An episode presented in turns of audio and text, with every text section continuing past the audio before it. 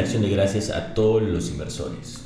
Inversiones al día llega gracias a New Road, tu mejor solución en inversiones. Contáctanos.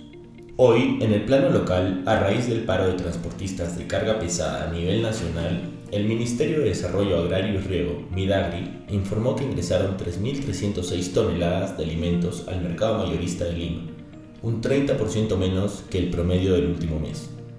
La papa es el producto cuya ausencia fue la más notoria, con un ingreso de 808 toneladas, que sería un 47% menos que el promedio del último mes. En cuanto al mercado de frutas, la caída fue de 45.5%.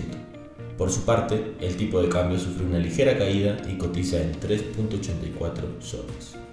En los mercados internacionales, la cotización del día de hoy se encuentra suspendida debido a la festividad del Día de Acción de Gracias. Esta festividad y el Black Friday llegan después de dos días de ganancias en el mercado de valores. El día de ayer, el índice Dow Jones Industrial Average, el S&P 500 y el Nasdaq Composite terminaron al alza tras la publicación de las actas de reunión del Comité Federal de Mercado Abierto. Según dichas actas, la Fed acordó que pronto se producirán menores incrementos en la tasa de interés al evaluar el impacto de la política en la economía. Asimismo, indicaron que ralentizar el ritmo de aumento de las tasas podría reducir el riesgo de inestabilidad en el sistema financiero y que el balance de riesgo sobre la economía que ellos perciben se encuentra sesgado a la baja.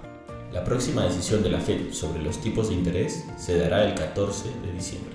Por otro lado, Moody's Investor Service indicó que es poco probable que los índices de endeudamiento de los países más grandes de América Latina regresen a los niveles de 2020 en los próximos 18 meses. Esta situación comprometerá el crecimiento de las economías nacionales durante todo el próximo año. No queremos irnos sin mencionar que la presión en el mercado laboral continúa, y Google se suma a Meta Platforms y Amazon con los despidos masivos. Google estaría considerando la posibilidad de despedir a 10.000 personas, es decir, un 6% de su fuerza laboral mundial, basándose en un sistema de clasificación que eliminaría a los empleados con peor rendimiento. A principios de este año, la compañía lanzó Google Reviews Development para ayudar al desarrollo de los empleados y evaluar la progresión en su carrera a lo largo del año. Estas han sido las noticias más importantes de hoy, jueves 24 de noviembre del 2022 soy Elmer Yamoca, que tengas un feliz jueves.